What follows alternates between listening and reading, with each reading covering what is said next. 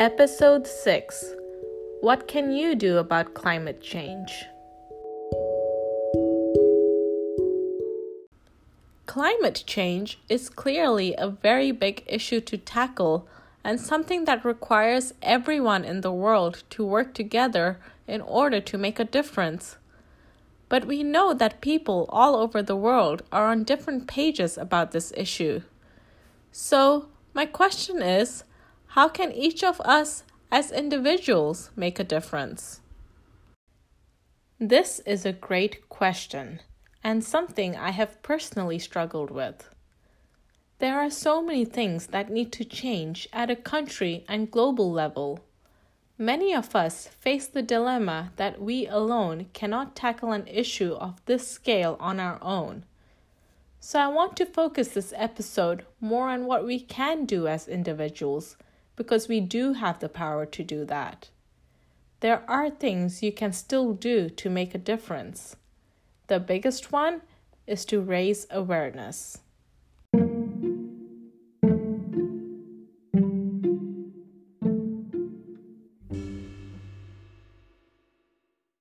Through my research, and as I have mentioned in my previous episodes, it seems the lack of understanding and education is one of the biggest reasons why so many people are not taking the issue of climate change seriously. It is hard to see the effects of climate change in day to day life. Raising awareness is probably one of the biggest ways to tackle this problem. The more people know about the issue of climate change, the more people will want to do something about it. This means talk to your friends, family, and coworkers about it. You hope from this they in turn talk to their friends, family, and coworkers, and so on. If possible, do a presentation at your work, school, or an organization you're part of. In simple terms, spread the word.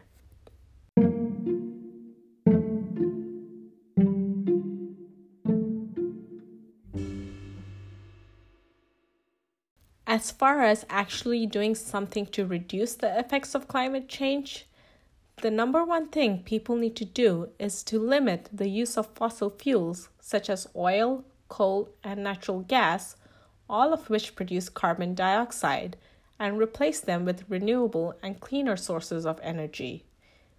Experts say that we need to cut carbon dioxide emissions by almost half by the end of the next decade. Of course, this requires changes in our current infrastructure, which most of us feel is out of our control. But your daily decisions can make a difference.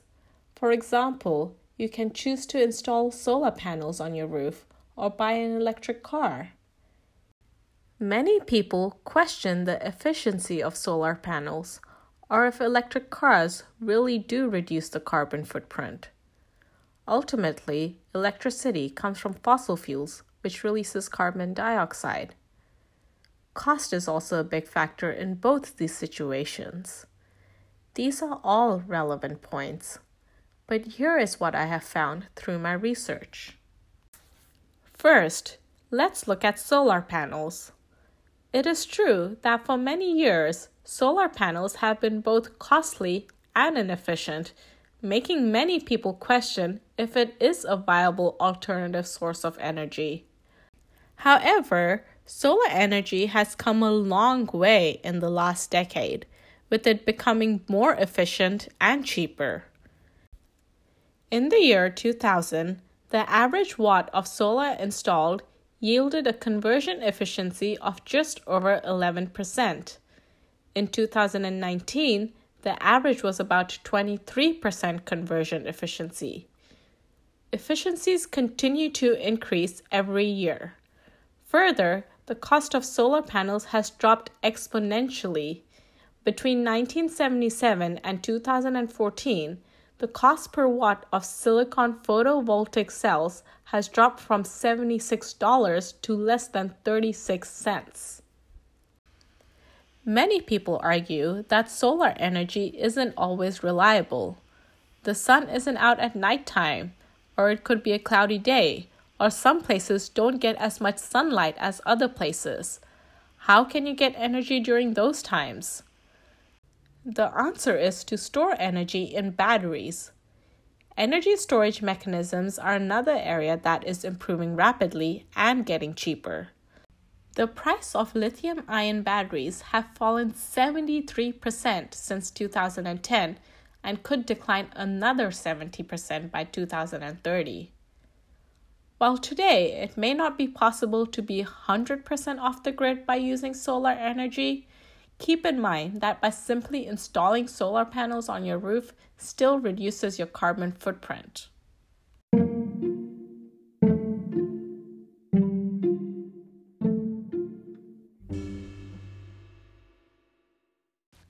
Next, the question that do electric cars still leave a carbon footprint? The answer is yes. However, it is significantly less than gasoline cars. In United States at least, fossil fuels is the primary source of electricity generation. But remember, some of this electricity is also coming from renewables. Data shows that in every corner of United States, driving an electric vehicle or EV produces significantly fewer greenhouse gas emissions than cars powered by only gasoline. As of 2018, the average EV on the road in US has the same greenhouse gas emissions as a car getting an average mileage of 80 miles per gallon. Usually, gasoline powered cars get between 20 and 30 miles per gallon. Average EV emissions have continued to decline over time thanks to the accelerating coal plant closures and the decarbonization of America's power sector, which is down by 28% between 2007 and 2018. So, while driving a gasoline car won't get much cleaner, driving an electric car can get cleaner every year. In regions where there is a higher proportion of clean power, they have an even lower carbon footprint. In New England, the greenhouse gas emissions are equivalent to 102 miles per gallon. In California, it is 109 miles per gallon, and in New York State, it is a whopping 191 miles per gallon. Another thing that people argue is that electric cars are very expensive to purchase. And yes, that has traditionally been true. However, making these types of cars is getting cheaper every year, and electric car sales are rapidly rising. Many analysts project they will soon overtake gas powered engines as the primary source of new car sales in America. These rapid market expansions are happening due to rapid technology cost declines. As mentioned before, lithium ion battery prices have fallen 73% since 2010 and could decline another 70% by 2030, pushing EVs to price parity with gas powered cars by 2025. Keep in mind that while electric cars are leaving some carbon footprint, as electricity moves away from fossil fuels to renewable energy, the carbon footprint also decreases. Therefore, make an effort for your next car to be electric. Also, if you've ever driven in any electric car, you will know it is a nice, smooth ride. If you cannot afford electric cars quite yet, Use other methods of transportation like carpooling, riding your bicycle, or mass transit. All these help reduce your carbon footprint.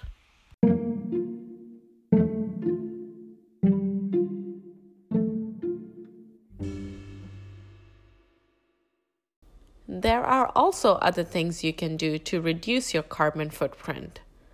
One is changing your diet, especially if you like to eat meat become a vegetarian, or better yet, a vegan. There is an added benefit to this. Plant based diets have shown to be healthier than meat based diets. In December 2013, a study published in the Journal of the Academy of Nutrition and Dietetics found that vegetarians have the lowest average body mass index, or BMI, whereas meat eaters have the highest BMIs. Another study published in June 2013 in JAMA Internal Medicine showed that vegetarian diets were associated with a 12% lower risk of death from all causes, including cancer.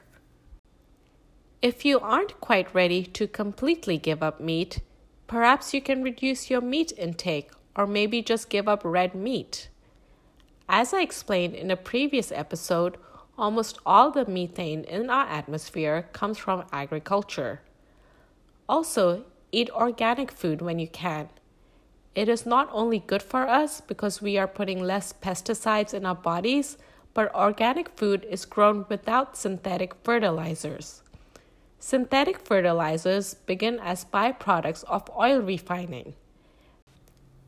Many crops are over fertilized, and some of that excess nitrogen ends up in the atmosphere as nitrous oxide, a greenhouse gas 298 times more potent than carbon dioxide. Buy local when you can.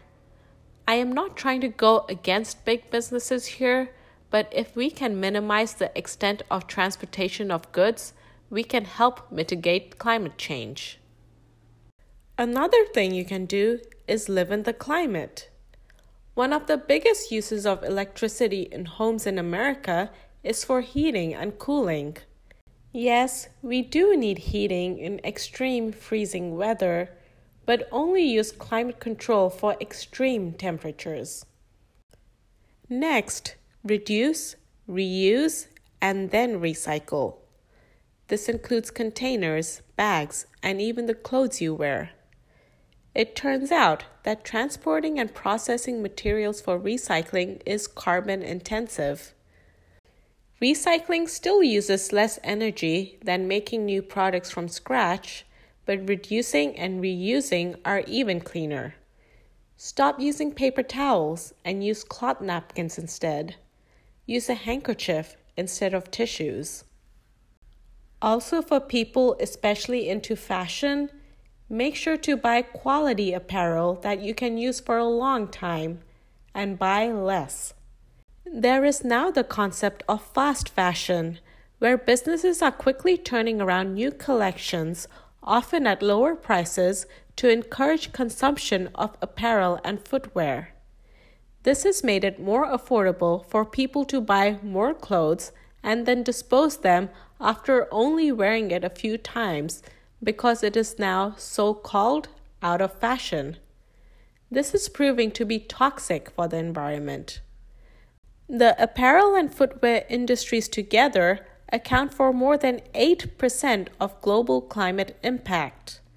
This is greater than all international airline flights and maritime shipping trips combined, which account for 2% of the global climate impact. So, the next time you're out shopping for clothes, keep this in mind before buying.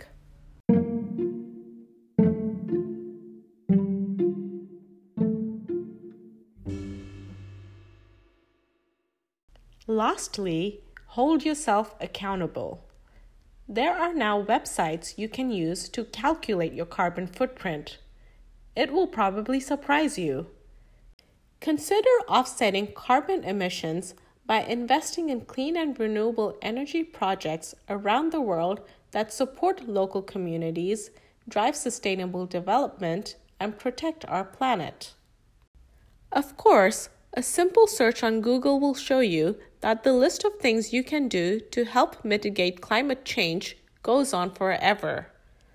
Overall, we need a change in our culture where we are more mindful about the things we do and how it impacts our planet. If you can do your part to help the climate, people around you will notice, and it will in turn help with changing our culture.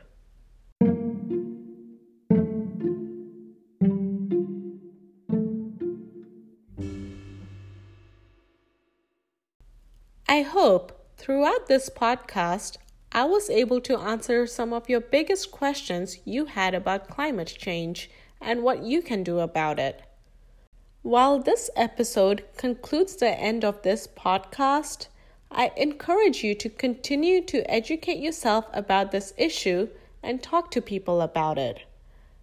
Lastly, remember that your actions today and throughout your lifetime will help define the legacy you want to leave behind for your future generations.